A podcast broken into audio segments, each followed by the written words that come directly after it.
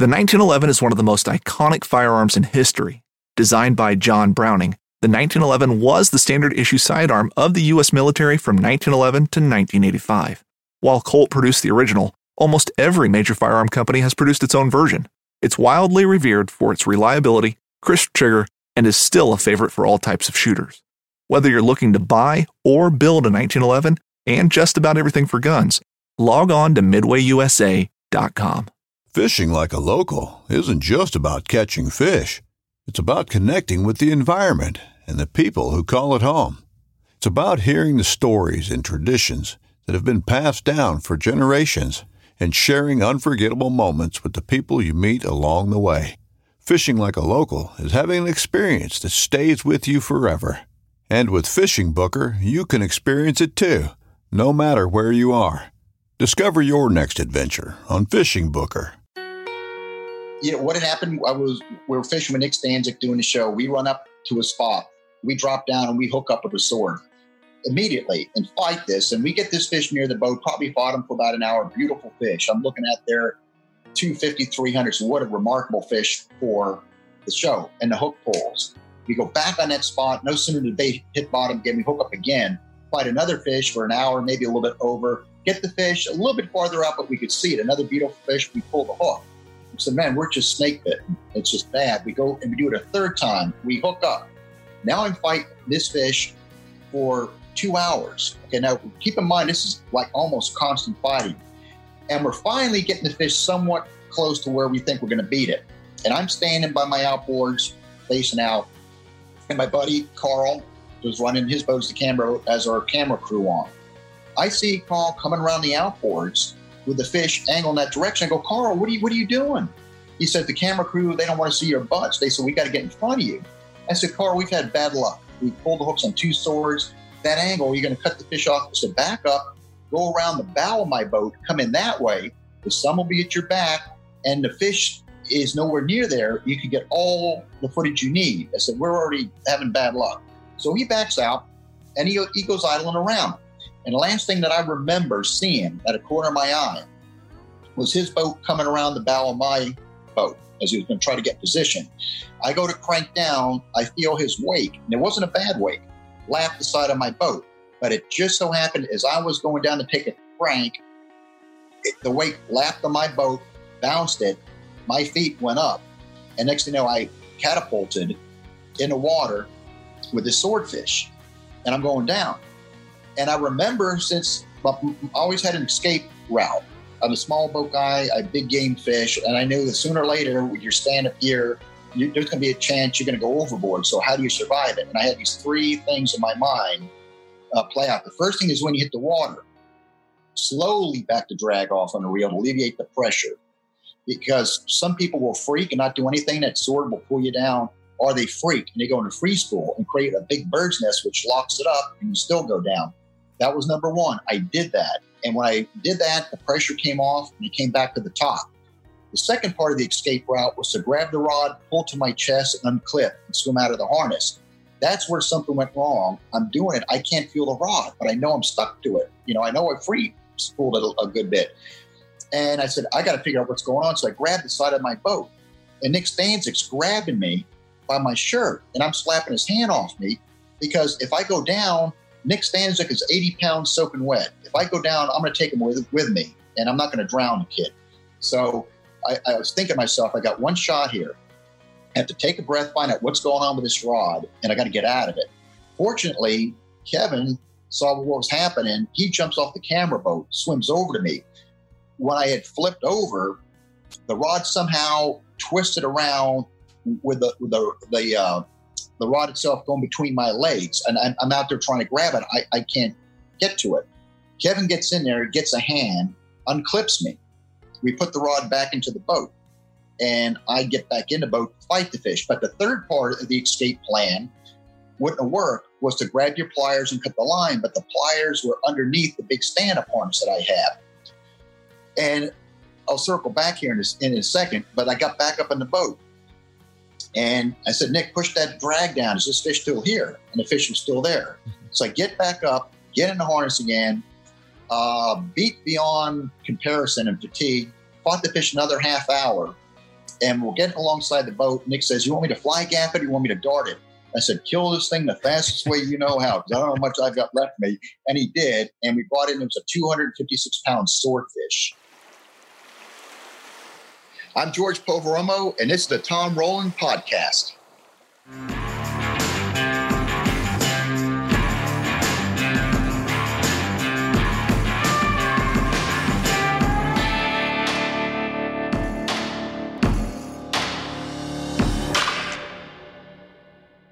Hey, everybody, welcome to the show today. Got a great guest for us again today. George Poveromo is a legend in the television business. He's taught millions of people how to fish through his seminars, his national fishing seminars that he's done. Started out with Mark Sosin doing those, and now he has them all by himself. He has the George Poveromo's World of Saltwater Fishing, which has been on ESPN, NBC Sports, and now on the Discovery Channel.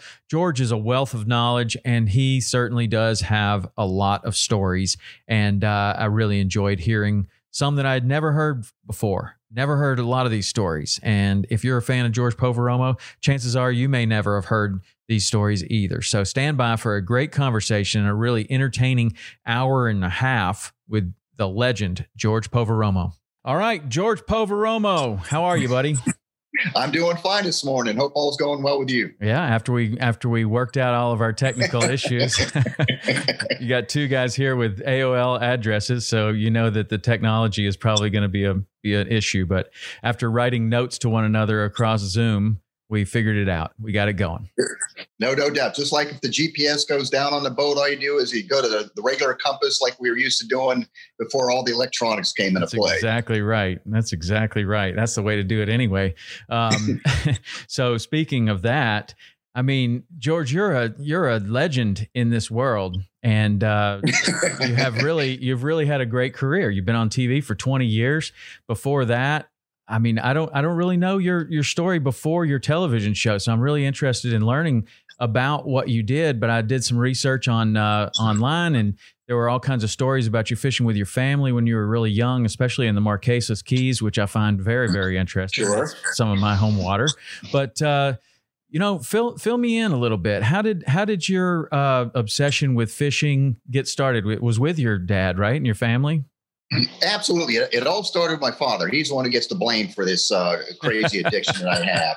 And um, my, my dad was a dentist in Bay Harbor Islands, which is, you know, Miami Beach area.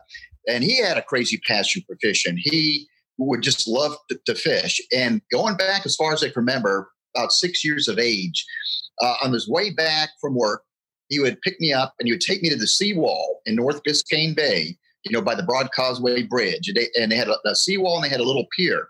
And I had this little plastic kid's outfit with little tiny hook. He'd bring these little pieces of shrimp.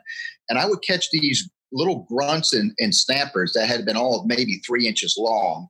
And I remember to this day that little fish telegraphing through that little rod and the excitement when I would catch this little thing. Of course, we let him go.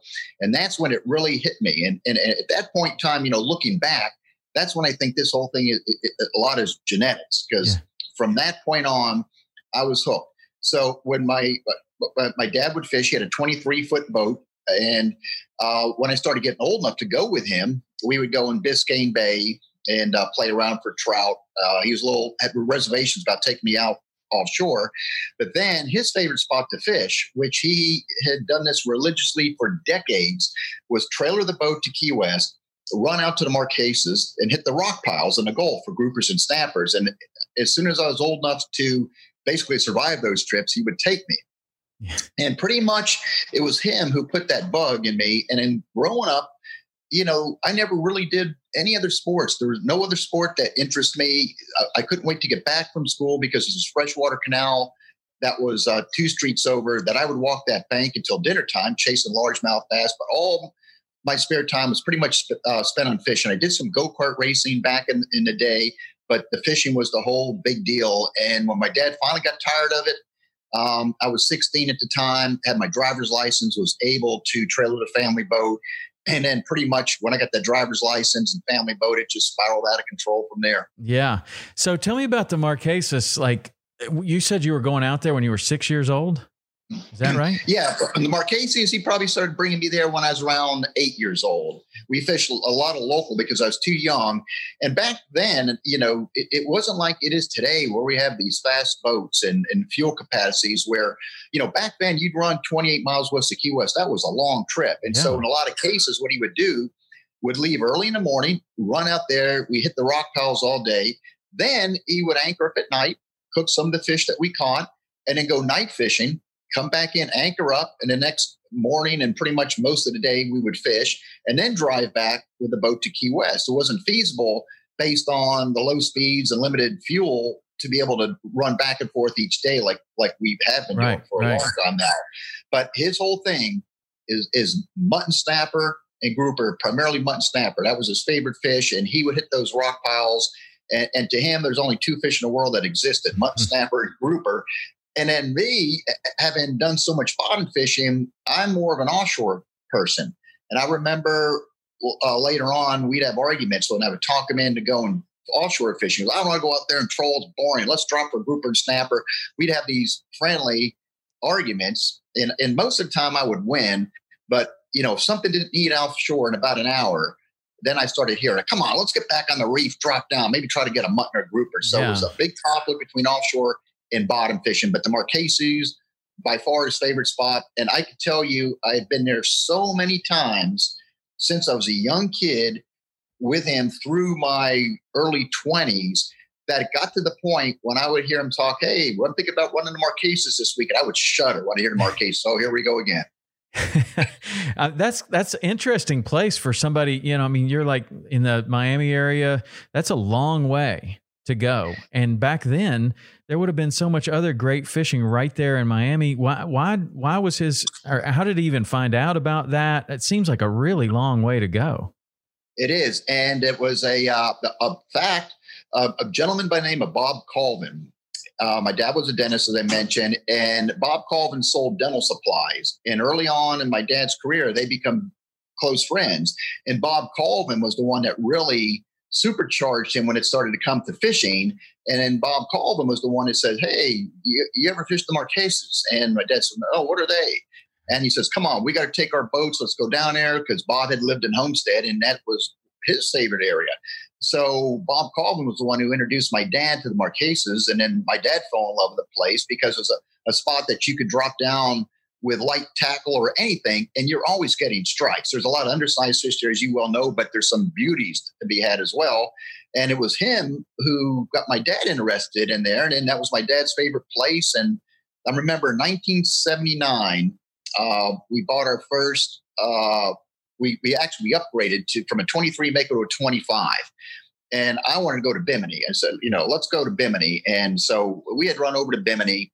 My dad got tired of that like real fast. Come on, let's put this boat on a trailer and and, and head, to the Marquesas after this Bimini trip. So it's uh, but he, he fell in love with the place and I, I still love it. And, and because it's such a uh, like a family history there that I try to at least get down there once a year to, to fish because it's a special place and, and the memories are just so rich. Every time you come by that area, you your mind just goes back to all those yeah. wonderful times that you had. It's it's just a very special place. Isn't that something like the way that a place will do that to you? And it doesn't. I mean, you know, I could go back to you know a little pond I fished with my dad in in Tennessee, and the same thing would happen. But I could go to another one, and I wouldn't get those those memories. It's like like geographical place kind of does that to you sometimes. It does, and it it just gets you hooked. And uh, but uh, it is a special place, and I think my father was the first unofficial mayor of the Marquesas out there. do you do you remember stilt houses being out there? I've heard that there were stilt houses there, and people have told me they've even shown me like where where the uh, the um the base was, kind of like the Ernest Hemingway house off Cottrell. You know, I heard there were other places out there in the Marquesas. Do you remember anything like that? I, I do not. I don't remember anything you know related to stilt houses. That I don't. Yeah. But but I could tell you some of the things that I do remember. Like I mentioned, we would anchor overnight, and then in the morning, you know, you wake up and you you, you fry some eggs in a Bunsen burner or whatever we had back then. And a, a, couple of times, I guess this had to been May. You know this better than anybody. Uh, it, I woke up like super early. I heard all this water splash noise. I look out there, there could be thousands of tarpon just migrating past us where we were anchored. I'm throwing everything in the world, can't even get them to look at it. It, it was like uh, unreal. Was that would that have been May? Oh yeah, yeah, for sure. Yeah. You were probably you were probably right on the northeast corner, and they and they were just pouring by. But you could have been really anchored up anywhere. I mean, the the tarpon. There's there's every spot out there is a pretty good spot, you know, on some tide, and uh, but that that area. Would you see anyone else out there? Any other boats, commercial boats, anything?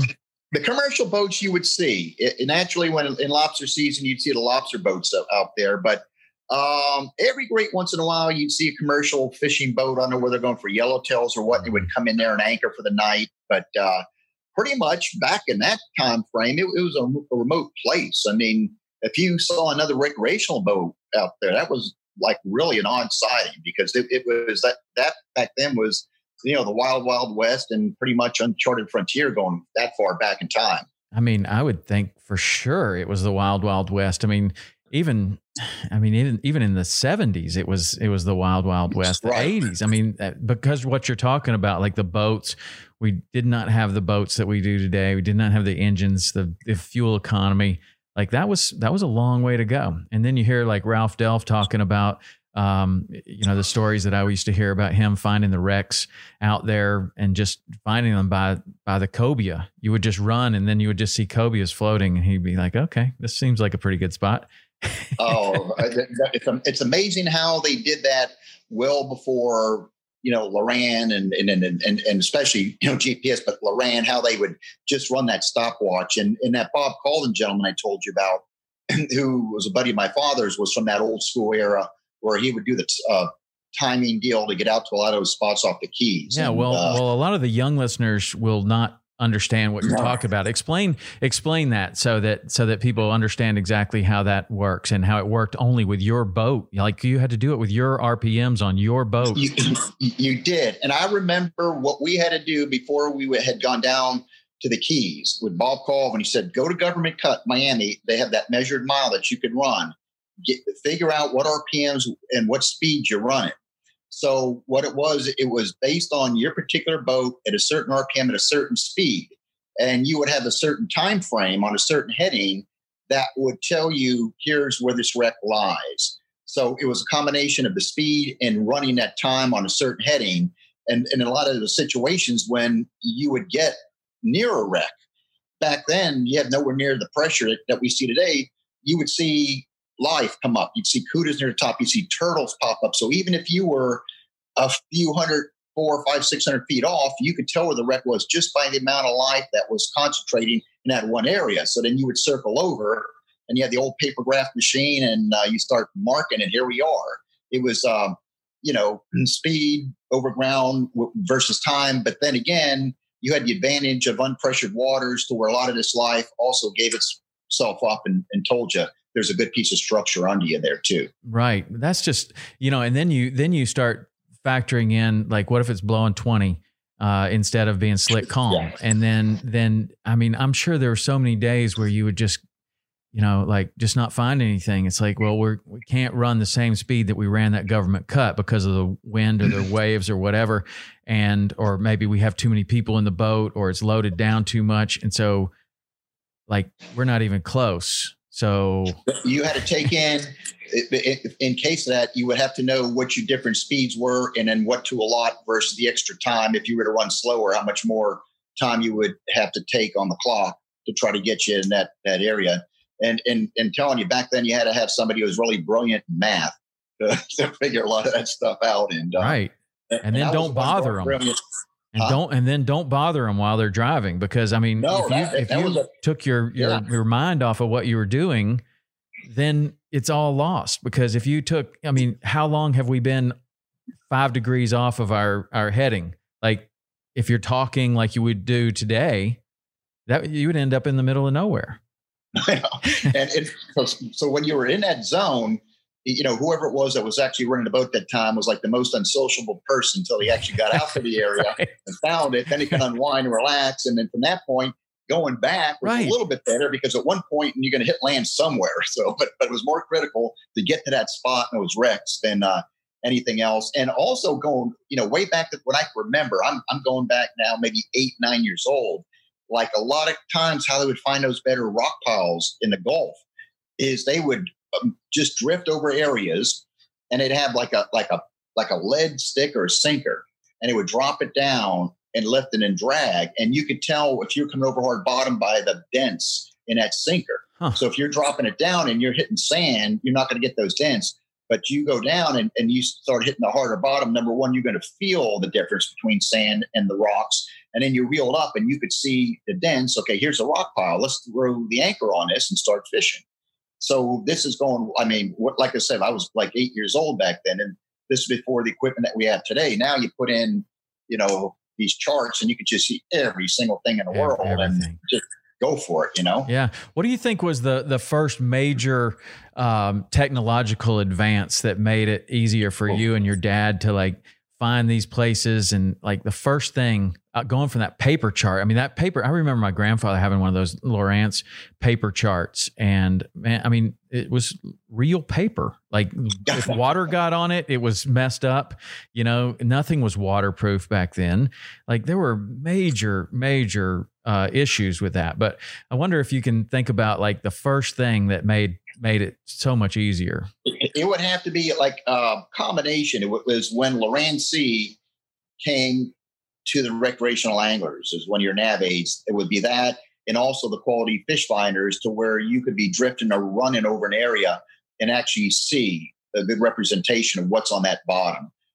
I would say those two were really the breakthroughs, and everything else followed in place as far as the reliability of, of, of the outboards and the power, as you know, per that particular time frame then uh, boat companies were starting to put some more fuel in the boats, and uh, so it's a combination. But if you had to go early on, I would have to say it was definitely Loran-C and, and, and then the uh, the fish finders that that opened up a lot of that because then you know the guesswork was pretty much taken out of that. You had you could look at charts and figure out where you wanted to go based on the coordinates and, and that. So that, that that's what I would have to say. And then when you, you know, found something, you had a reasonable chance of finding it again. You know, with a with yes. a number. Now you had this a Loran number. Um, that seems like that would be a big deal instead of kind of like okay, like if you went to a wreck or you tried to go to a wreck and maybe you missed it, but then you found another one which you could easily do in the quicksands area of the Marquesas or, or another sure. area. So now you're like, okay, this has been great fishing. So now we got to make our way back to Boca Grande or wherever that we're trying to go to. And how are we going to try to find this place again? Like now you kind of found it on accident. That would be tricky. Like when before Loran, but then once you had Loran, you could at least assign some sort of a number to it and get you real close to the same. absolutely. Yeah, that's that's fascinating. I tell you, I mean, and then then just learning all this stuff and probably navigating with without uh, certainly without any GPS, but also in the dark, you know, mm-hmm. because you had to leave so early because the boats were slow. And yeah, I mean, like that's that's pretty tricky. I mean, I was I think I was fortunate enough to to kind of learn how to navigate before the GPS because, you know, today it's a it's a different deal. I mean, it's like a playing a video game almost. You just yes. just follow along, and uh, and you can you can pretty much go anywhere. But back then, it was easy to make a mistake. Very easy. Oh, I, I know, and you and you just look at all the the advances we have today, and you just wonder how these fish even have a shot anymore. it's, like wow, there's there's a there's a lot going against them. You know, thank goodness we have some decent conservation measures in place. Right. That's something else you've been really involved with the CCA. How long have you been involved with them? A long time, going you know way back since I could remember. And one, I'll give you a, a little lesser known fact uh, about me, which ties in with Darrell Lowrance, you know, founder yeah, of Lowrance Electronics and all. Is when I graduated college, graduated in 1981, University of Miami, and I had gone to work with Saltwater Sportsman a couple years later. But from 81 to 1984, I was hired on to run the Greater Miami Billfish Tournament. They had started a, a, a Miami Sailfish Tournament that would run as a Triple Crown event with the Fort Lauderdale Billfish Tournament and, and then the Pompano Beach Fishing Rodeo. Now, the problem back then, these were all kill tournaments. So, in that month and a half time frame when all three would run, there'd be three, four hundred, you know, sailfish killed amongst the three tournaments, which was horrendous. So I had come on board and ran it the first year and trying to convince the board we needed to turn this around to a release tournament. And you had all the old school captains are more selfish, you know what, we're not going to do it. And he fought me every step of the way.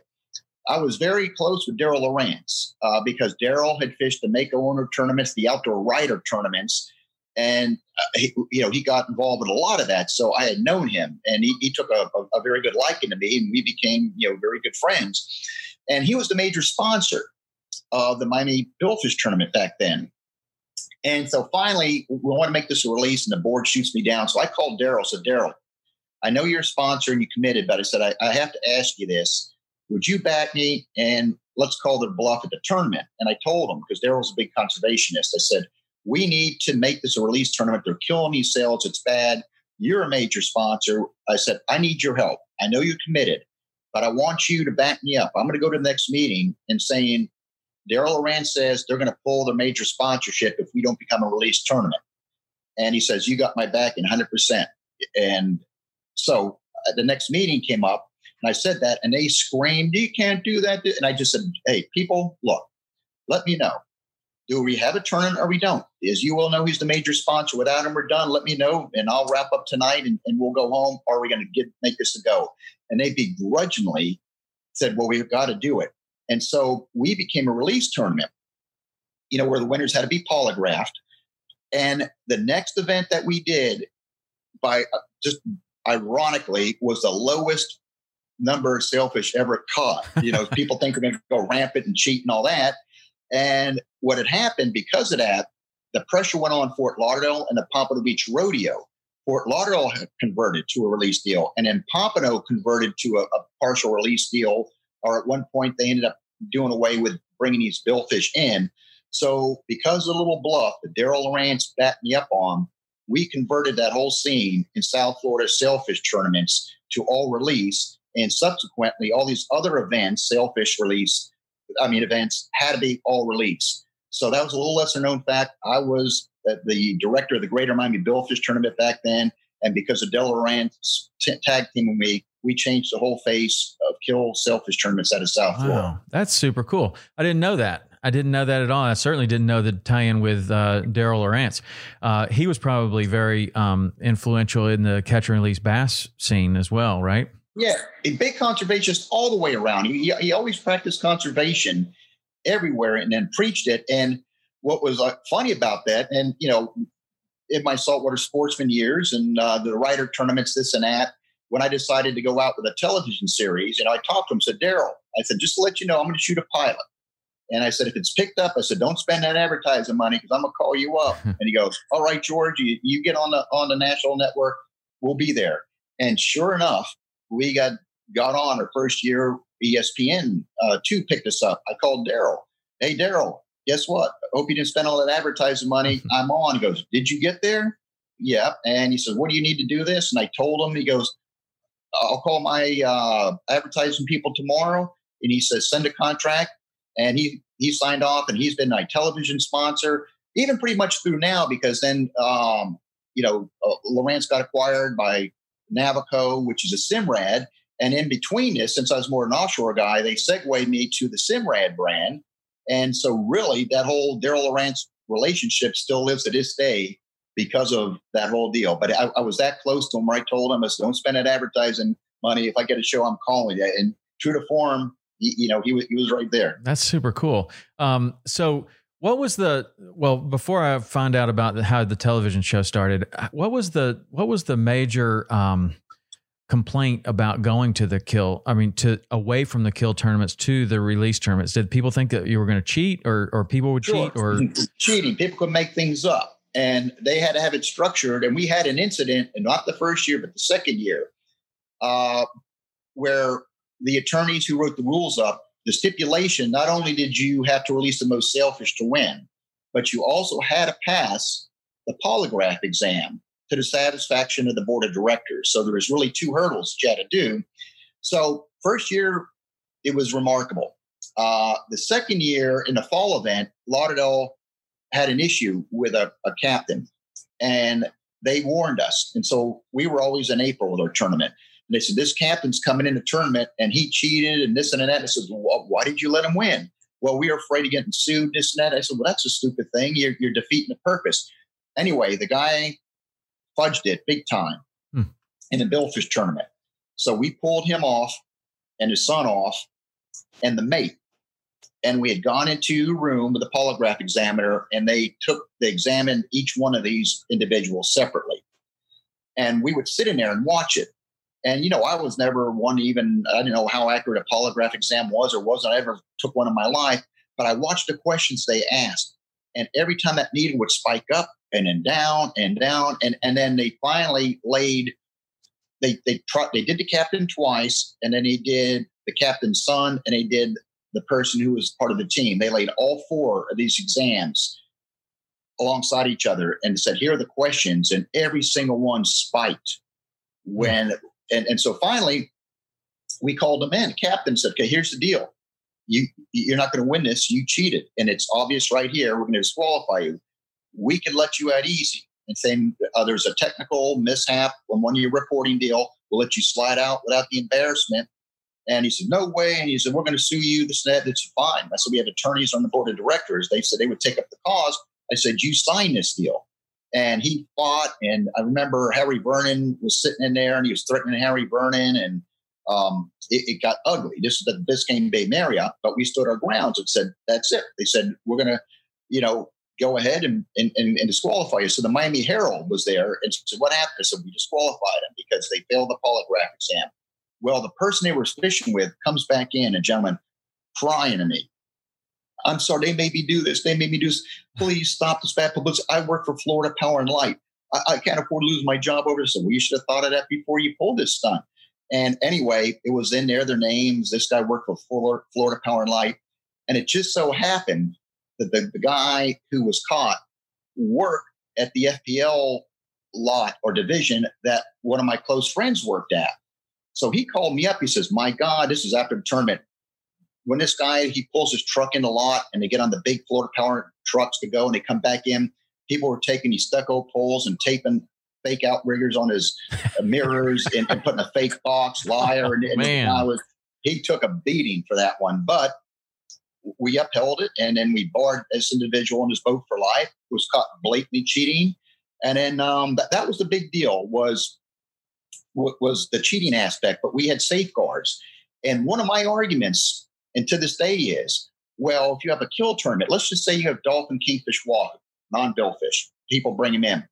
Who's to say, Tom, you're you and I, we got a connection here. You're 20 miles off Miami. I'm 25 miles off Fort Lauderdale. You get a 30 pound dolphin. I got two, you, know, nice dolphin here. And say we got a third buddy who's got a big king. And we all have a point to meet up and for all these fish in one boat. Just because you pull to the dock and offload these fish people assume that you caught them, and that may not be true. And see, there's an easier way to cheat in events like that than actually having to go in front of a polygraph exam, my personal opinion. This upcoming concert season will be all about the boots, and Tecovas is your stop for the best in Western style. Tecovas has seasonal and limited edition offerings this spring and summer, including men's and women's boots, apparel, hats, bags, and more. All Tecovas boots are made by hand in a time honored tradition with timeless styles that are always on trend. And Tecovas has first wear comfort with little to no break in period. It's hard to find this level of comfort paired with this level of style. Stop by your local Tecovas store have a complimentary drink or two, that's WCB style, and shop new styles. The smell of fresh leather and friendly staff are at your service. Many stores even have leather custom branding to make your boots truly personalized. And with regular live music and events, there's no in store experience like it. If you can't make it into a store, just visit tecovas.com. That's T E C O V A S.com. They offer free shipping on all boots, as well as free returns and exchanges, and ship right to your door. Go to tecovas.com and find your new favorite pair of boots today. Yeah. For sure. And today, like now you can do it with video and all this other stuff. Uh, and, and and digital photography, which is instantaneous. But back then, like even if you gave them cameras, which was almost an impossibility because cameras were expensive and there weren't such sure. things as digital. I mean, as uh, as disposable cameras probably right then. It would even take a long time to develop the film, so that makes that you know useless as well. So that's interesting. So what was what were what was to gain? Why would someone go through all of those measures to cheat? What, how much money was were we talking about? I remember back then. I think our top prize was like ten grand cash. Well, that's, um, that's so real it was a money. healthy paycheck, and um, you know, it, it, and, and, that individual had cheated the Fort Lauderdale tournament. I don't know what they paid him up there. It could have been five, six, seven grand, or I'm not sure. But you know, you win all the the the, the classes in a Miami Billfish tournament. It's got to be worth at least ten grand, if not more than that. Right. So that it's a good thing that that didn't bring those the you know the tournament down, like the idea of the of the release tournament, and because other tournaments could at that point have said well, it's not working. Look, somebody's cheated in two of these. We're going back to the kill.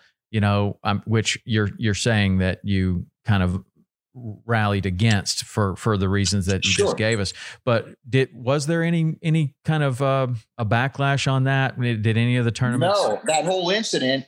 Uh, the fact that the first time we did that, we had the lowest catch rate in Miami Billfish tournament history at that time, and the second time when we were challenged, we stood up to it and uh, won and, and blew them out. So I think that strengthened the whole deal, and, and everything pretty much was falling into place, and people feeling more comfortable with that style of tournament going yeah. the, uh, the release. Well, that you know that, that, causes everything causes ripple effects, you know. But that sure. that you know doing something like that in a big game fishing tournament like a sailfish tournament, that certainly has ripple effects that that would go straight into tarpon tournaments and and bonefish tournaments and the red bone and things like that. Um, and you know the tarpon tournaments they were kill tournaments for a long time. They they people did not want that to go away either. Um, but, yeah. it did finally, and um, and and probably for a really good good reason. I mean, yes. we, it has to be that way. And, and, there was another twist that that show you how many legs the, the, the, the sailfish kill tournament had. Now they justified it in a lot of cases. They would take the sailfish, have it smoked, and distribute it to needy people. But I never knew, and the board really never knew, just how much of that actually had gotten to needy people. Back then, that there was a big black market for sailfish, and it was natural, it was illegal. You couldn't sell it, but a huge black market existed where a lot of these big name captains um, would take these sales and after hours sell them for. I remember back then you were getting two dollars, two dollars fifty cents a pound for the whole fish to smokehouses, and they would sell that as smoked fish and, just distribute that. So, you know, Miami Billfish Tournament had one uh, major collector of all that that was in charge. And so, um, you know, I'm not so sure how much of that actually went to needy people and how much of that went on the black market and lined somebody else's pocket, you know, it's like a, like a Carl Hiaasen novel. it seems like, oh, like yeah. there's this all this dirty underworld of something that seems so seems so kind of on the surface seems so you know naive and and kind of just a you're, you're just going out for a fishing tournament but then you got people exactly. trying to cheat and then there's a black market that's a that's a pretty interesting story just, just remember we're in south florida yeah anything can happen in south florida that's for sure um, it usually does yeah so you kind of alluded to how the the tv show started and you had a good relationship with Darrell Lowrance but what yes. Ha, were you already working at saltwater sportsman at this yes. point so that was kind of Absolutely. your I, I that was kind of your 90- ramp ramp up Yep, 1983. I came aboard with Saltwater Sports, and I'm still there. I uh, I pen their tackle and tactics column, write several features a year. So I've been with them since 1983. And in 1983, um, we started. Uh, uh actually, I came aboard 83, and in 1987, Mark Sosin and I had these discussions about coming out with a national seminar series hmm. tour, and how that came into being uh, our Saltwater Sports National Seminar Series, which enters in the year 34 this coming January. How that came into being was at the Fort Lauderdale Boat Show each October or early November. Uh, saltwater sportsmen would call us, hey George, hey Mark, and a couple other riders. Uh, we want you to do these little clinics for the Fort Lauderdale Boat Show because the Fort Lauderdale Boat Show talks saltwater sportsmen, and hey, you know, you do the clinics. So it was the most embarrassing thing in the world. we would go to the Lauderdale Boat Show and it had a stage. It was by the food court. So you would walk up on stage. They announced that Mark Sosin was coming on at at uh, seven at night. Uh, I was coming on at five in the afternoon. We would go up there and give a half hour clinic, and you'd look out there, and it'd be half a dozen people just sitting there, not to hear you, but to eat the hot dog or the hamburger they just had the food concession. And this would happen to the point where and I would talk. This is embarrassing in a saltwater sportsman name, let alone our names. So after a few years of that, we told Rip Cunningham, "Hey, Rip, we got to stop it. This is an embarrassment. The only people we're attracting are people want to eat, need a seat." And after that, boom, they're gone. I said the mentality is different at a boat show. People are there to eat a sandwich, drink a beer, walk around, and look at boats. They're in a moving mode. It's not a seminar mode where you need people to sit down with their minds open, ready to learn. Two different animals here. So Mark and I came up with this idea about doing a national tour and taking it around the country, getting saltwater sportsmen to, to back this. So we put everything together. Darrell Lowrance was, was first to jump on that as well, and go figure. And um, we had a good lineup of sponsors. We still do.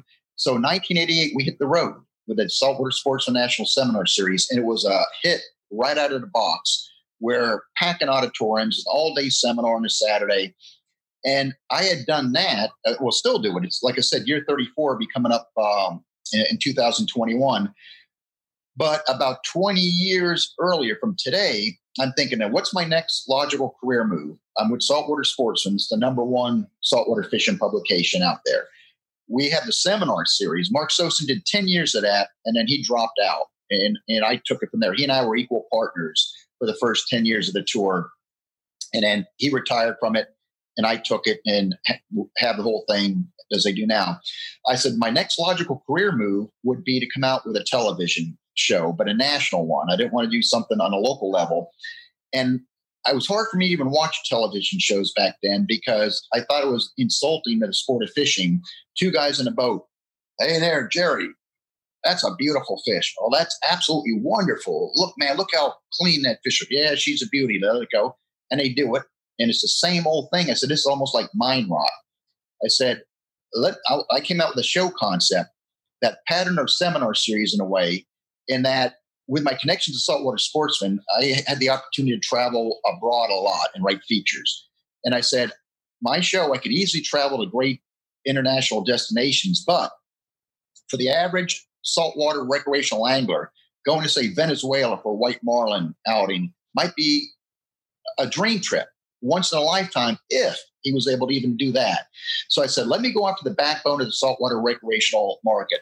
The anglers who fish saltwater in these 17 foot boats on up to 45, 47 foot boats, which is the backbone. And that's where I had come out with a show concept to focus on coastal U.S. Uh, we every now and then we'll do a show abroad, but coastal U.S. targeting that uh, saltwater market from uh, the inshore saltwater, nearshore to offshore, which would hit the majority of a recreational market. And where you make an entertaining show, but you're also fishing, you're talking technicalities, you're showing how you're doing it. So if you were doing a dolphin show, say at Islamorada, somebody from up in Virginia who dolphin fishes, well, they're not fishing our same waters, but look at the techniques that they're using here. I'm going to try to adapt that up in here. And of course, we moved the show being national. We shot our show everywhere from Maine every coastal state all around through uh, Texas and then um, Alaska as well. So that was a very big hit. That show concept that we were doing right there, so uh, it worked out real, real nicely for us. So did that debut on ESPN? It did. We had sent two uh, um, VHS tapes out because back then the networks wouldn't talk to you; they wanted to see. Right if you were up to their standards. So back then it was ESPN and the national network, TNN. I sent two packages out simultaneously. I got a call a week later from ESPN saying, We have a time slot. Somebody dropped out of our new uh, ESPN2 at the 7 a.m. Would you be interested in taking that over? I said, Absolutely. So we flew to Connecticut and worked our deal. So we had gone with ESPN for the first 10 years of our television series, and ESPN waited to get everybody where their contract ended on the same, same time frame, and then they did away with their outdoors. I know. And what it, it, it yeah, and then and I'll tell you why. But and then right after that is three days later, we got picked up by Versus, which was NBC Sports. So we ran nine years at NBC Sports till about a year and a half ago. They said the same thing. We're getting out of all the outdoors. So I called up um, you know, my team and said, "All right, guys, looks like we're going to fish uh, for fun coming up because we're, you know." I said, "We're done," and this was year 19. I said, "I've got to get my 20 year anniversary, you know, series in." And through a connection, a very good connection, I had ESPN, who had connections over at Discovery.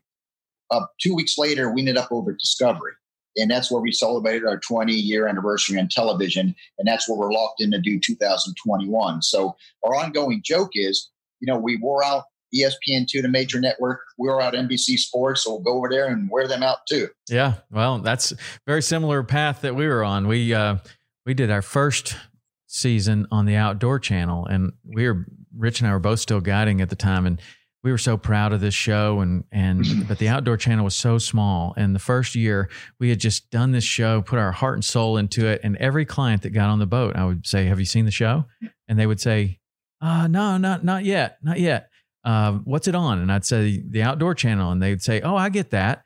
And and they that was when it used to be outdoor life instead of versus, right? The outdoor yeah, life channel. Right. And uh, then it changed to Versus, which then changed to NBC Sports.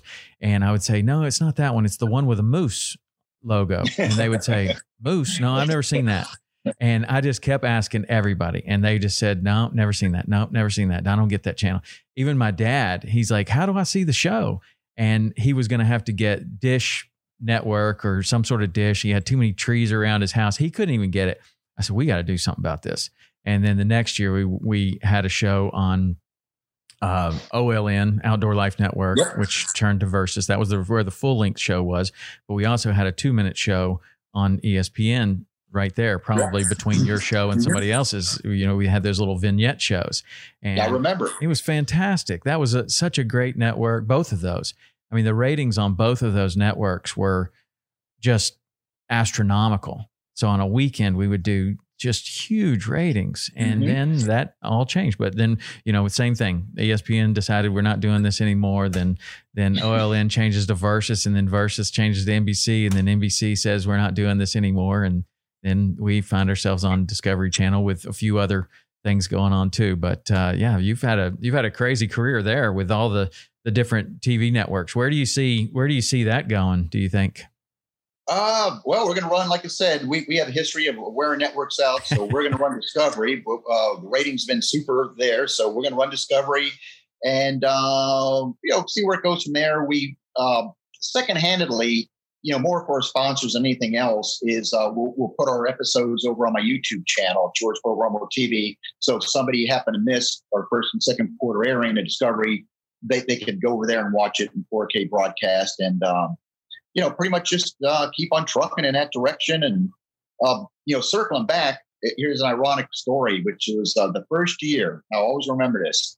And it was our first episode we aired on ESPN2. Hmm. And it was a Sunday. We were airing Sunday. It was a Sunday, the Daytona 500 that was running at Sunday. I got a call on Tuesday from the programming person at ESPN. Called me up. He says, George, he said, we got to tell you something here. He said, your show on Sunday had 580 some thousand household viewers. It was the number one watch show in the entire ESPN block. Wow. Until Dale Earnhardt got killed. That was the day Dale Earnhardt died. Oh, no. And of course, after he died, he took the top ratings over there, which I remember that. I said, wow. I said, here we are running away with it.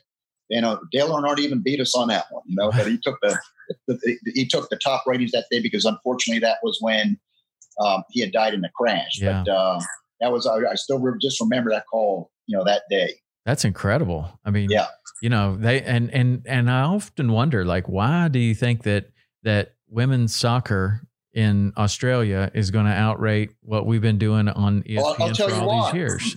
I'll tell you the exact reason why, and uh, you, you may know this. Is my inside sources at ESPN told me what had happened. ESPN had a very successful outdoor block. Majority of the shows were all time buys. They, therefore, they knew how much time they were giving out, and they knew what their income was and and they were the beast. You know, everybody wanted to be there. So what had happened? They started getting a little on the cocky side. They would get all these videos in from different shows, and they would like a just an offbeat concept. They said, "Okay, we like that, but we." We'll, they'll go to producer. We want to pay you to produce the show for us. We'll own the show. We'll sell the show as we deem fit, and we'll pay you X amount to produce it for us. So they started doing that. And they were acquiring all these shows with these producers. They were branching out, trying to do some of their own genre or some odd beat shows that ran somewhat, you know, with the outdoor block. What had happened is they overextended themselves with that. And when the economy turned south, then what happened? They had their sales teams going to ICAST and coming into our industry, which is basically a mom and pop industry, trying to sell these shows. And he couldn't do it because the industry stays with some of the stronger names, you know, that, that keep those names going, the most recognizable names. So what had happened, they, they had contracts with these people, you know, uh, multi-year in a lot of cases. So they had to pay these producers to pay the shows, even though ESPN was losing money.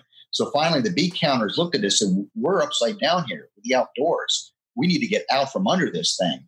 And that's what happened. Mm-hmm. And that's not the politically correct story that they gave. That story was they want to get back to the roots of live sports programming. Yeah. That was a facade. They had lost, they're losing their rear end because of that. Then over uh, NBC Sports, they had a few shows that they were doing that to, and they jumped out of that completely and went to the time buys. Um, you know, kept with that because they saw what happened over there with ESPN. So that's what brought down those networks. If they just stayed, or ESPN in particular, if they just stayed with the time buy, they would probably still had a very you know rich and rewarding outdoors block now. Yeah, and then think, then things change too. And I think uh, a lot of cases, who ends up taking over the programming director, they may not be a fan of fishing or the outdoors. And uh, so they said, we don't need this stuff. It's it's not a good look for us. Let's take up, like you said, women's soccer, professional bowling. Not there's anything wrong with bowling, yeah, but you know I mean, that's what happens. That's that's kind of you know you go wherever, but they pick up these kind of off off, you know off sports that people don't like Australian rules football or something like that, which is which is interesting. And maybe on a global market, it has a bigger a bigger uh, ratings than than what fishing can pull in. Um, and then a hunting you know, I, they, they used to have hunting on there too, but they wouldn't allow yeah. kill shots. You know, they wouldn't. Right. They would. They would get right to the kill shot, and then then the next the next shot would be the animal on the ground, and that spawned like the uh, the Drurys. They they they were like, well, you know, our people want to see kill shots, so we're just going to put this out on DVD. About the time that the DVDs came out, and created a whole industry of of that because they wouldn't allow the kill shots on on ESPN. It's interesting how you kind of tie all that stuff back together. Um, yeah. But then certain certain networks would would kind of allow the the kill shots or the gaff shots. I mean, i am sure you've had that. Yeah. That like we had a spearfishing show get get uh, axed off of uh, NBC Sports. They said no, that's that's not no. not, not doing that. But uh, but anyway, you know that's back in the days where there were um, real gatekeepers. Like you said, even if you had the money and you were ready to do the time buy, you had to send them something and they looked at it and they're like, I don't know, this guy, you know, I don't think he's, I don't think we can, I don't think this is a good look here or whatever, for whatever reason, any reason, no reason. They would just say no and then you'd have to try again. But luckily, luckily it worked for, for both of us. You know, you were talking about Mark Sosin there and I just read this really great book and, um, a book that you'll want to read too and had this guy on the podcast the other day. His name is Monty burke and he wrote this book called lords of the fly and it's all about the fly fishing world record hunters when they were going to homosassa and everything like that. But in this mm-hmm. book he he talks about so many other other things and there's some history in there. And there was some history about mark sosin that i didn't have any idea about that that he had been almost solely responsible for making um, fly records in the IGFA. Do you remember those days when he was working on that? Oh yeah, he was a he was major league fly angler, uh, fly and then in light tackle. But he had a you know huge name, you know, and reputation with with the fly fishing end of it, and uh, you know he, he he pioneered just a lot of that stuff. He and Lefty Kreh, yeah, you know, those were the pioneers in fly fishing. And I don't fly fish, and yeah, I tried it a couple times, just it didn't move me, but. uh that they were the pioneers with that. And um, yeah, it, was without a doubt. I mean, you, you, look at the guys that came before us, Mark Sosins of the world, Lefty, Lefty Kreh, uh, Bob McNally, Frank Sargeant, these were the ultra heavyweights. Mm-hmm. I mean, it, it would be like looking at the old heavyweight boxers, you know, Larry Holmes, George Foreman, Muhammad Ali. I mean, that's who these guys were. And these guys were larger than life themselves. And um, so naturally, you aspire to be like they are. And, and, and a lot of that, uh, maybe work ethic wise, you know, bleeds off into like what you do or what I do. Right. And I was very fortunate with Mark, who was the biggest name in saltwater fishing. Uh, and again, it related to Mako owner tournaments. He was friends with Bill Monroe and he would go on the rider trips. And when I first met him, I know who he was, but Bill Monroe brought Mark to the boat to introduce him to me. And I, I, I like laughing. I said, This guy looks like Curly from the Three Stooges. he had that haircut and everything. And he had pretty much almost the same build. And to me, he was just a jovial, friendly guy. He took an instant liking to me.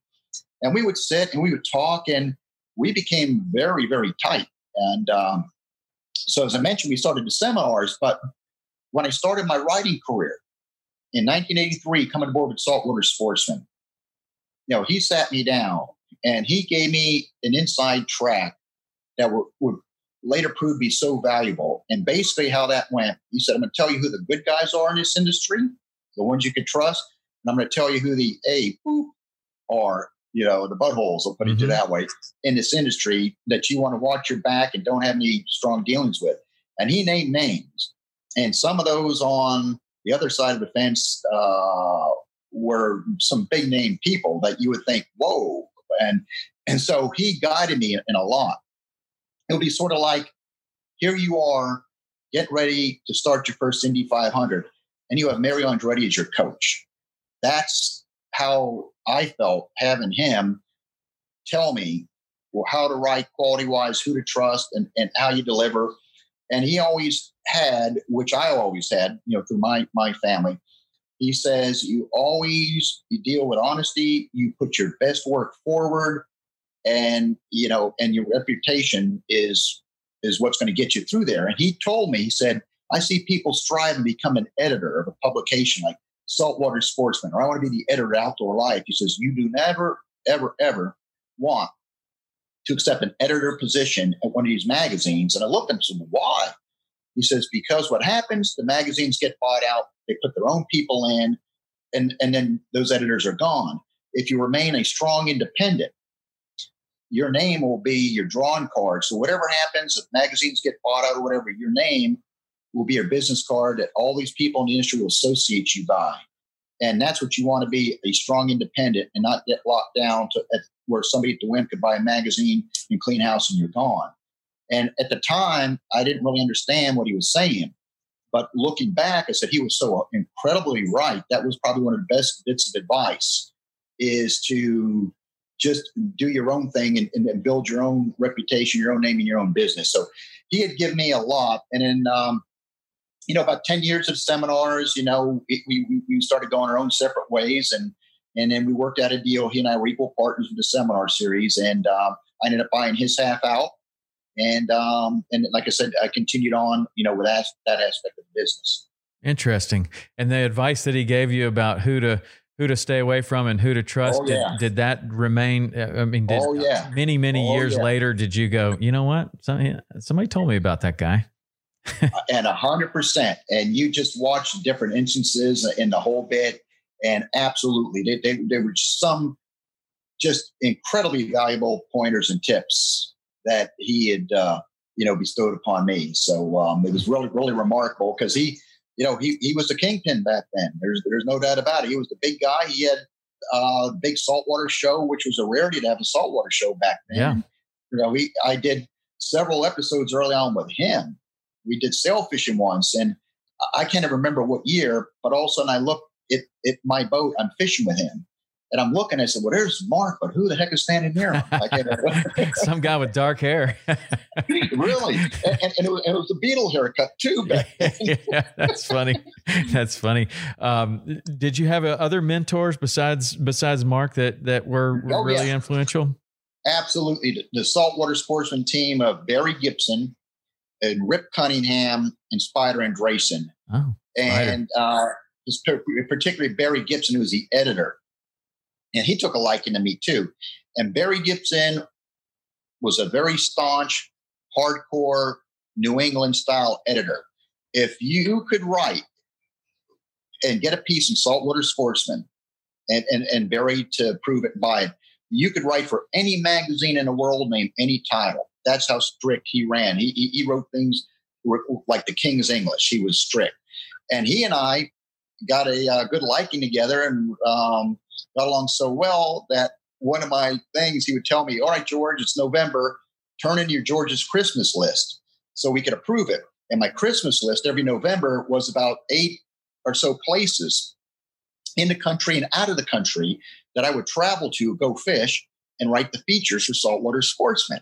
It was the greatest thing in the world. Mm. It, it, the world was your map. We've been to Ecuador, Brazil, marlin fish, we everywhere. And, those- and I would turn it in. He'd give me a stamp of approval. And uh, but they were, you know, it, it's a it's a rarity in that at Saltwater Sportsman, that team that you had, Barry Gibson, Rip Cunningham, Spider, and Drayson, they all had large family money and they were all fishing addicts. So it wasn't like, well, I don't fish much, but I like it, but I'm going to be an editor. No, they were fishing people first and foremost that got into magazine business. And um, like I said, when you looked at the original members of Saltwater Sportsman, I was the only one who really needed a job in that group when they came to work for them. and, and, they were they were just really great, and uh, they built that magazine to you know what it is you know today. It's uh, so I had the honor of working under them, and and them, you know, taking me under their wing. And I remember when Barry Gibson called me, their headquarters up in Boston, and uh, it was like 1982. He said, "Would you be interested in, in coming to work with Saltwater Sportsman?" And I said, my jaw dropped. I said, "Where do I sign up?" He said, "Well, we'll pay. Get your air. We're gonna. We want to fly you to Boston. We want to have a meeting.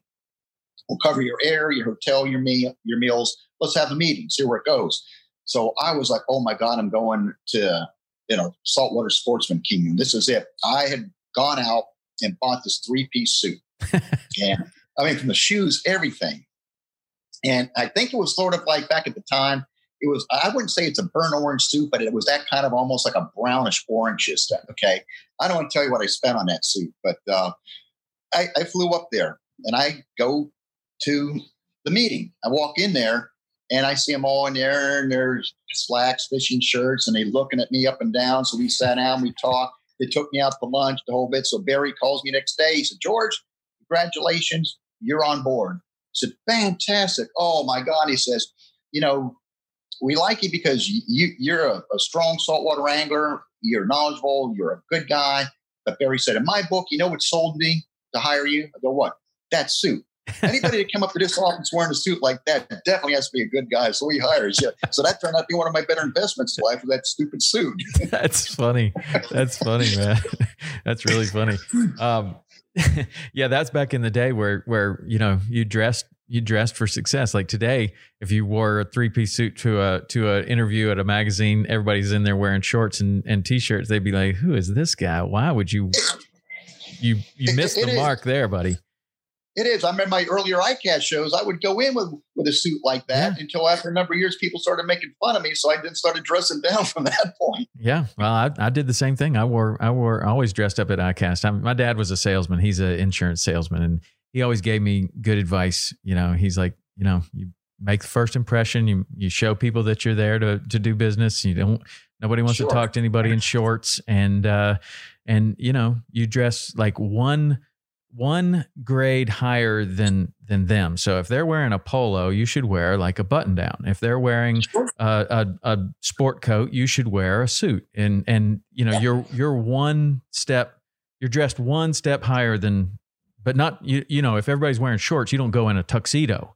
And you know, so there's like this this fine line of kind of how to present yourself, but it's it's changing all the time. As the world oh, is becoming absolutely. much and much much more casual and uh, but there's still that same kind of thing. I still look to my dad's advice there and say, well, one step higher. So if they're in in in shorts and a t-shirt, then I need to be in nice shorts and a nice polo, you know, or something like that. And, that, that's the way it was. And in fact, I think I even saved that suit. It's somewhere in the back of my closet. I can tell you for sure I cannot fit into it anymore, but I think I saved that just as a token, you know. that's funny. It's probably heavy polyester too. oh, it is. You would sweat to death. You'd lose 20 pounds wearing that thing. Yeah, that's so funny. Um, so you've been able to fish with so many different people, write about so many different people. One of the people that I know that you have a, a tight connection with is is uh, uh, Bouncer Smith, who I think oh, yeah. the world of. And uh, how did you guys meet? How did that happen that you guys started hanging out and becoming friends? I had met him before I accepted the position to run the Greater Miami Billfish tournament.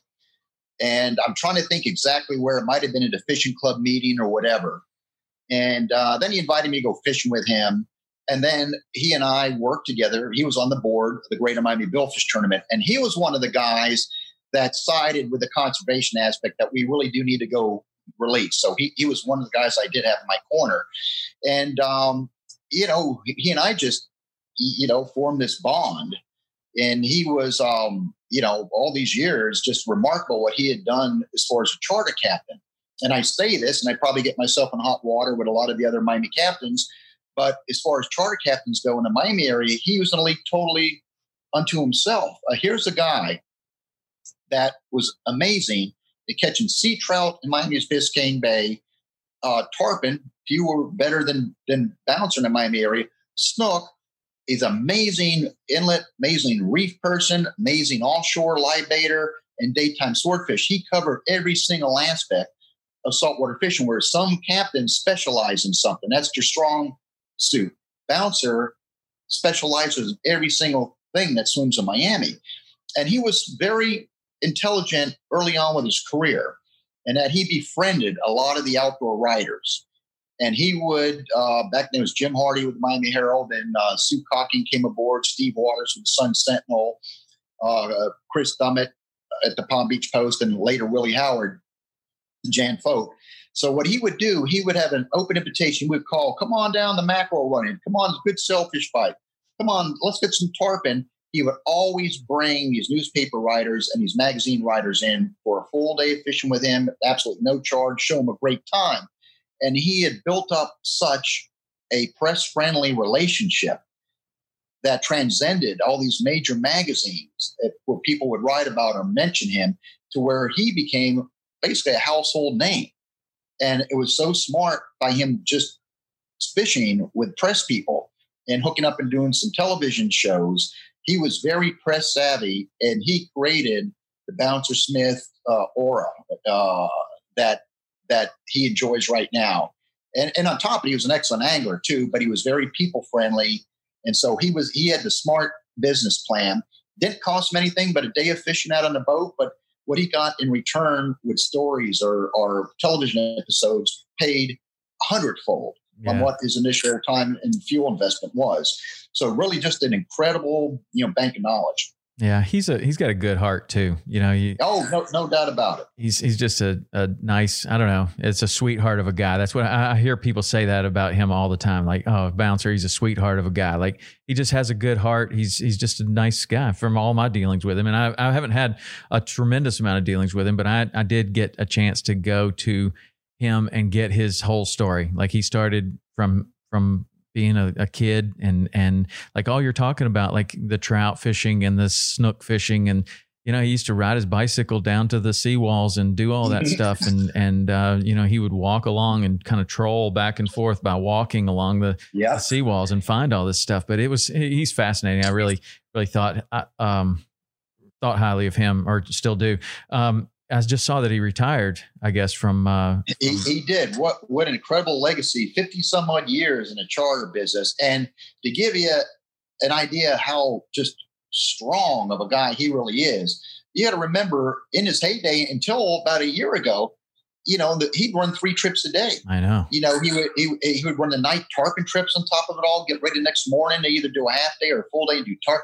He was just almost a twenty four seven machine, and he had he, anybody that wanted to run at his level, he would burn him right out. Right. And uh, and I was surprised that A.B. Raymond, who was his captain mate in, in, in those later years here, I always said that anybody who could be a mate and work with Bouncer, who could hang in there is going to learn so much as far as spots and techniques. And, and bouncer's hard. When he runs the boat, he it's bouncer's way, and, and he'll let you know it too. so um, you know, it, you know, he did chew out a few mates, you know, uh, that couldn't hang with him. But AB did, and AB had since gone out on his own as a charter captain. But the amount of knowledge that he acquired through those years working with Bouncer really has to be immense. Yeah. And um, but he's your know, Bouncer definitely has his own ways of doing things, and you know that, that we have some funny Bouncer stories there too. You know, based on that, and and I could do some things to him because we're friends that uh, I could tease him, and he lets me get away with it, whereas other people he probably wouldn't let get away with it. yeah. Yeah, I bet. I bet there's some great stories there. Knives, machetes, saws, and shears, multi tools, shovels, swords, axes, spears, hatchets, and tomahawks. If it cuts, snips, slices, or chops, Midway USA has it. Find great gift ideas in our huge selection of pocket knives and other everyday carry folding knives. Make a statement or create a family legacy with one of our top of the line hunting knives. We've got a great selection of manual and electric sharpeners too. For just about everything for the outdoors, check out midwayusa.com. Um, so the daytime sword fishing, did you did were you kind of on the forefront of that? No, not on the daytime stuff. I did a, a, a, good amount of the nighttime stuff, which was, you know, basically how they were doing it originally here.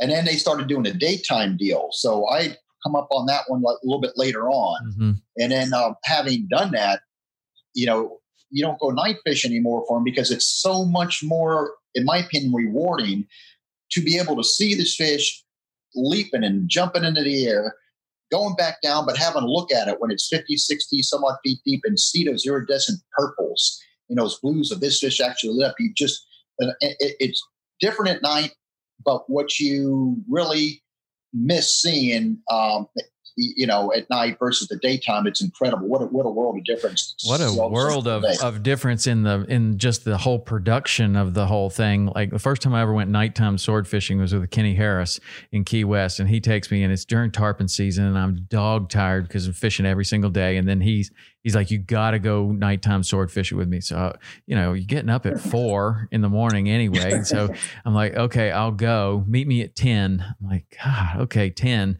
and I didn't recover from this trip for three weeks, and we didn't catch anything. But he was using using those giant lights, and he had the whole oh, yeah. thing all rigged up. But I mean, I went that one time at, at, literally the worst time. I think I had babies at home that weren't sleeping oh, well, oh. and I'm tarpon fishing. But I'm like, Kenny Harris just asked me to go sword fishing, so I guess I should go. And my wife's like, I don't.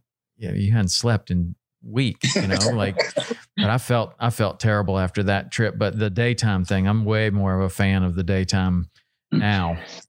It's amazing. Yeah. It, it's just amazing. You know, what an animal. And I think pound for pound, without a doubt, that that's the strongest fighting fish out there. And I've caught an amazing amount of fish and, and big ones, you know, throughout my career. And uh, until that, I was, I was, my vote was with the big eye tuna. Hmm. And I caught my largest big eye that I caught. I was doing a show up in Maryland. Was a 215 pound big eye that I fought in a 50 stand up. And compared to a yellowfin, and especially compared to a bluefin, those big eyes don't give up. They they fight till you bring that fish to gaff. And those have been some of the hardest fights that I've had.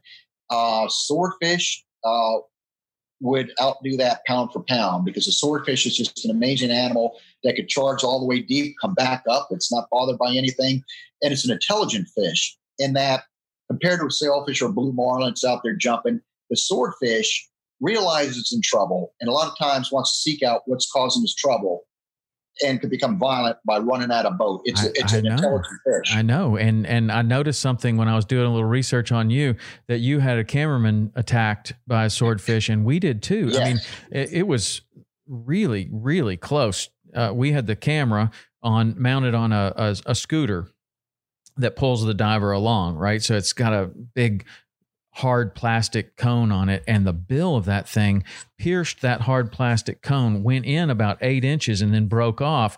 But we have the video of it and this fish is swimming along and it sees the diver and turns and absolutely was not like any sort of a accidental thing. This was an absolute attack and uh, it was scary. I mean if that bill if it hadn't hit that scooter, it would have gone right through his chest. So the same kind of thing happened to your your diver. the diver. same right? exact thing. And fortunately, what saved our guy Kevin Tierney was that he's highly experienced underwater with, with the billfish, and the, the fish tried to get him three times. And we had really brought this fish up alongside the boat on the leader, and they filmed it about 170 pound fish. And he said, "I'm going in the water. I want to get some underwater." I said, "All right, Kevin, be careful. It's a swordfish." So fish runs off, bunch of line. He finally gets in the water, and he's down there filming it. And the, the fish makes a big circle. I'm cranking it back up to the leader. It noticed him out there, and it started charging. And I'm screaming, "Kevin!" I couldn't stop the fish. It runs right up, probably 10 feet in front of him, hangs a 90 degree angle to the right, dives deep. And I'm screaming at Kevin, get out of the water. He's trying to attack me. So Kevin's backpedaling to get to the camera boat. I fight the sword back up alongside the boat. It looks at him again out there and it charges. And at this point, I can't stop the fish. I put all the drag pressure I could. And I it was screaming, Kevin, Kevin, Kevin. And next thing I see is Kevin bounce up about a half a foot and splash back in the water. Oh my God, he got hit. Are you all right? And he says, Yeah, he don't like me. and I said, Get out of the water. And by the time the fish did the same thing, got him alongside the boat again and charged him a third time. This time, the camera uh, boat operator saw what was going on, grabbed Kevin by his shoulders, lifting him up onto the gunnels. The swordfish goes under the camera boat at him again. We finally bring the fish back up, get him on the leader, and, and, and, and clip it free. But what Kevin said happened to him, and he has the video and the still shot to prove it the fish was coming at him. And he was taught that when you're in the water suspended and a billfish comes at you, do a back float because it puts it presents a smaller target. If you're straight up and down, that fish could hit you anywhere. You're not slowing or changing its momentum. But if you do a back float, the fish would have to stop, go up 90 degrees to try to hit you. Now, how he had the nerve to do that is beyond me. He watched the fish come in, and the fish actually, with his video, what he's doing the backflip, the dorsal fin goes between his crotch. And when Kevin was lifted in the air, that was the back of the swordfish going under him that lifted him up and dropped him back on the water. Hmm. And he has videos of this, which was, you know, uh, amazing. I think the only guy in the world that has a video of a swordfish going through his crotch. And since then, Kevin, he talks like Barry Gibb of the Bee Gees, you know, that high pitched voice. yeah. That's uh man, I, I, we don't do that anymore. Anything anything no, else just, with no, the uh, swordfish, nobody goes yeah. in the water. It's uh GoPro at, at, on a stick, you know, that's it. I mean, that thing it really it really kind of scared me and we were in Louisiana, so we were far we were far away from uh you know our normal hospitals you know far away from the families far away from everything and i just started thinking man if that fish had hit him that could have been really really bad. And then when i look yeah. at the video it, it is an absolute full on attack. It's not like like you're talking about. I mean it, your fish went after him three times. So then there's another story about you getting pulled in by a swordfish yes. yeah how did that happen I, I, I call that my going over the wall in the Daytona 500 incident. and uh, that was part of this whole crazy weekend. Okay, that that happened to me first, and um, you know what had happened. I was we were fishing with Nick Stanczyk doing the show. We run up to a spot, we drop down, and we hook up with a sword immediately and fight this. And we get this fish near the boat. Probably fought him for about an hour. Beautiful fish. I'm looking at there. 250, 300. So what a remarkable fish for the show and the hook pulls. We go back on that spot. No sooner did they hit bottom, get me hook up again, fight another fish for an hour, maybe a little bit over, get the fish a little bit farther up, but we could see it. Another beautiful fish. We pull the hook. We said, man, we're just snake bitten. It's just bad. We go and we do it a third time. We hook up. Now I'm fighting this fish for two hours. Okay, now keep in mind, this is like almost constant fighting. And we're finally getting the fish somewhat close to where we think we're going to beat it. And I'm standing by my outboards facing out. And my buddy Carl was running his boat as the camera as our camera crew on. I see Carl coming around the outboards with the fish angle in that direction. I go, Carl, what are you what are you doing? He said, the camera crew, they don't want to see your butts. They said, we got to get in front of you. I said, Carl, we've had bad luck. We pulled the hooks on two swords. That angle, you're going to cut the fish off. Said, back up, go around the bow of my boat, come in that way. The sun will be at your back, and the fish is nowhere near there, you can get all the footage you need. I said, we're already having bad luck. So he backs out and he, he goes idling around. And the last thing that I remember seeing at a corner of my eye was his boat coming around the bow of my boat as he was going to try to get position. I go to crank down, I feel his wake, and it wasn't a bad wake, lap the side of my boat. But it just so happened as I was going down to take a crank, it, the wake lapped on my boat, bounced it, my feet went up, and next thing you know, I catapulted in the water with this swordfish, and I'm going down. And I remember since I always had an escape route. I'm a small boat guy, I big game fish, and I knew that sooner or later with your stand up gear, you, there's going to be a chance you're going to go overboard. So how do you survive it? And I had these three things in my mind uh, play out. The first thing is when you hit the water, slowly back the drag off on the reel to alleviate the pressure. Because some people will freak and not do anything. That sword will pull you down, or they freak and they go into free spool and create a big bird's nest, which locks it up, and you still go down. That was number one. I did that. And when I did that, the pressure came off and it came back to the top. The second part of the escape route was to grab the rod, pull to my chest, and unclip and swim out of the harness. That's where something went wrong. I'm doing it. I can't feel the rod, but I know I'm stuck to it. You know, I know I free spooled it a, a good bit. And I said, I got to figure out what's going on. So I grabbed the side of my boat, and Nick Stanczyk's grabbing me by my shirt, and I'm slapping his hand off me because if I go down, Nick Stanczyk is 80 pounds soaking wet. If I go down, I'm going to take him with, with me, and I'm not going to drown the kid. So I, I was thinking to myself, I got one shot here. I have to take a breath, find out what's going on with this rod, and I got to get out of it. Fortunately, Kevin saw what was happening. He jumps off the camera boat, swims over to me. When I had flipped over, the rod somehow twisted around with the the the, uh, the rod itself going between my legs, and I'm, I'm out there trying to grab it. I, I can't get to it. Kevin gets in there, gets a hand, unclips me. We put the rod back into the boat, and I get back in the boat to fight the fish. But the third part of the escape plan wouldn't have worked was to grab your pliers and cut the line, but the pliers were underneath the big stand-up harness that I have. And I'll circle back here in a, in a second, but I got back up in the boat. And I said, Nick, push that drag down. Is this fish still here? And the fish was still there. Mm-hmm. So I get back up, get in the harness again, uh, beat beyond comparison and fatigue, fought the fish another half hour, and we're getting alongside the boat. Nick says, You want me to fly gaff it or you want me to dart it? I said, kill this thing the fastest way you know how, because I don't know how much I've got left me. And he did. And we brought in, it was a 256 pound swordfish that we were so far out and we just boated the fish. It had gone dark. And we had that like a 40 some mile run in the dark, the Bud Marys. I remember pulling in, it was 10 o'clock, we're weighing the fish. Richard Stanczyk comes in. It was like a surreal moment to it all. But what got me in trouble was it, it was when we were sword fishing, and Nick said, You want to put your safety harness on from your reel down to your boat. I said, now that, that you know, in case you got overboard like I did, somebody can pull you in.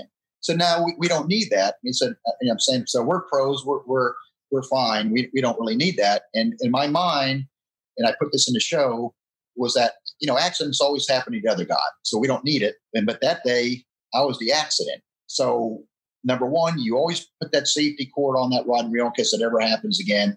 You keep those cutters on the outside of any harness that you have to get through them fast. So we certainly, uh, you know, learned a valuable lesson on on that one. But it was uh, definitely an experience, and I don't care how experienced you are out there. When I hit the water for the first time, it was the freakiest feeling ever. You hear, you see bubbles, and the first thing that went through my mind so this is how I'm going to die. Because you remember back to those Marlin stories, mates getting the wire wrapped around their hands. And, and, uh, and I said, no, I'm not. I said, think back to those three escape mechanisms. And mm. then I did what I did. And so um, we got lucky. And our other camera guy filmed it all. And I said, That's great. I'm sitting there getting ready to drown in your film. And he said, Well, he said, I figured your wife would like that for the life insurance until you actually died. well, so it was an amazing experience. Man, that's that's that's really crazy. Um, but it seems like it seems like the people that have the most experience when they get him get themselves in trouble, it's something that's very, very, very kind of a regular occurrence. Like it's not just some crazy extreme thing. Like I've heard of of people that you know surfers that have surfed all these giant waves and they get themselves in trouble they hit their head on on some little wave that they're trying to teach their kid how to surf or you know like like your your deal like it probably wasn't the roughest day you've ever been out there probably No. wasn't the most dangerous day and something like that happens it happens when you least expect it and it happens you know it's kind of trivial like it it was a small boat wake and and you it just happened at exactly the right second to make you you know lose your footing and then all of a sudden you've got tremendous pressure from the sailfish so you're going you're going in. Um but i don't know that's what we all have to work watch out for is it's like it's not like you're gonna you know get struck by lightning or something. It's probably something very very trivial on a place that you've been hundreds of times before like those are the things that Yeah. that the experienced boater and the experienced fisherman has to watch out for the things that that oh it wouldn't happen here i've done this thousands of times yeah and, and and I was angry at myself. And people said, "Man, you almost checked out, left the building, whatever." It's no, I didn't. I was so angry with myself for letting that happen. And I said I was no any any any danger, and I was angry with myself for well over a year for for letting that happen. And uh, and you know, people would tell me, my camera crew, you know, finally after about a year, it started to settle in. I'd look back at the video. And then I would talk to Kevin and said, Man, yeah, I think maybe I was a little closer to trouble than I actually thought I was. I said, I've been angry at myself for letting it happen. And he says, No. He said, You realize I said, You were able to back the drag off, but the way that rod got twisted around, what if that braid wrapped around the rod tip or it wrapped around your foot? You were going down. And I started thinking about that. He says, Yeah, that's pretty. You think about that, when all that happened, that the braid didn't go around the rod tip or around my, my shoe or my foot. And you realize what could have happened to you that day. And when I had first gone overboard, I was going down because of pressure of fish going down. So it was, um, you know, it, it, now I look back and say, yeah, maybe a little bit uh, closer to leaving the building than I actually thought. yeah did you did that change anything for you after anything I, I, I went back to you know being smart about this, and and, and when we hook up to um, you know a swordfish, and it was in, the- in the last swordfish show we did. You, you've got the big stand-up harness. I've got a big uh, uh, cable type restraint that goes on the back of that harness to a part of the boat that's not going to come apart if you go overboard. So if that ever happens, somebody could grab that if you're in any kind of trouble and pull you in. So you went back to the normal safety deals that you had foregone when you when I first did that for for the lack of it looking cool. And then um, so yeah, you just put common sense back in the game, which you knew, but you put on the sideline. And it seems like when you put that common sense on the sideline, that's when you get bitten. You know. Yeah. Well, listen, man. I'm glad that uh, I'm glad you made it out of that one, and probably lots of other ones. You're uh, you're a legend in the television business, and I really appreciate you spending a lot of time with us today and and telling us some stories, certainly that I've never heard before. Um, and I think that a lot of a lot of your fans probably haven't heard a lot of these stories, so it'll be very entertaining for them, uh, as it was for me. But uh, thanks, George. I really appreciate it. No, thank you. I mean, I could sit here all day and just do this with Yeah, you. well, I'm gonna we'll do it. We'll do it again. We'll do You- it again. You, You're- let know. You're obviously a uh, you're obviously really good at it. Got a lot of stories, and uh, and certainly uh, we, we will do it again. Um, but if people want to watch your show, go to your seminars, follow you on social media, how would people connect with you? they could go to my website, which is georgepoveromo.com. And we have our television schedule up there, a lot of how to features and articles. Uh, they could follow me on social media. I'm on Instagram at George Poveromo. And then, of course, Facebook. Uh, I'm there as well. But uh, the website will definitely take them a lot of different places. And um, and they could also watch, if, if they missed our season so far, go to YouTube at George Poveromo TV and catch your episodes uh, anytime they want 4K uh, broadcast uh, quality. So uh, that's where they could find me, and you, you certainly know where you can find me. And I can't thank you enough for inviting me. I mean, you know, uh, you're a big legend out there too, and um, it's amazing what, what, what you accomplished and how you you've upheld the sport with a, a gentleman-like approach, which I I definitely respect because you you do it the uh, good old-fashioned way. You're out there, you're fishing, you're teaching fishing. You, you don't have any special stunts that you need to sort of bolster up your show. You're hardcore angler. You do it the right way. So yeah, utmost respect for you too, and I appreciate you having me on board. Well, I appreciate it, and I, I feel very similar to you in that you know we're standing on the shoulders of giants. Lots of people, you know, came before us and paved the road for the television world that we find ourselves in, and and even the seminar world. Everything. I mean, there were there were true giants that uh, that came before, and uh, really did did most of the hard work. But uh, luckily, thank you for saying that. I really appreciate it. And um, you guys, if you want to follow uh, George, he has taught hundreds of thousands of people how to saltwater fish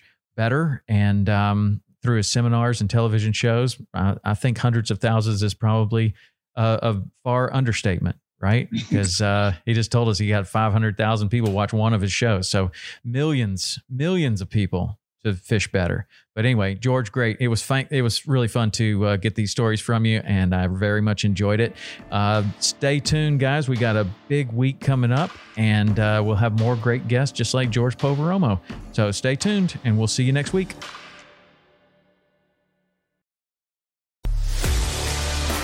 A life that has the stories to back it. A life to be proud of. It's a Winchester life. Yeah, baby. Six eight Western. Oh, mule deer, baby, right there. Tune in every Tuesday at 7 p.m. Eastern on Waypoint TV. Through the Blackwater bayous and in the dark Louisiana night floats a duck camp, alive with the sounds of swamp pop and the smells of Cajun cooking. Mississippi Delta in Venice to the Cajun prairies of the Southwest, me and the Duck Camp Dinners crew will be hunting and eating it all. This is Duck Camp Dinner. Join me, Chef Jean Paul Bourgeois, and the whole crew every Monday at 8 p.m. Eastern on Waypoint TV.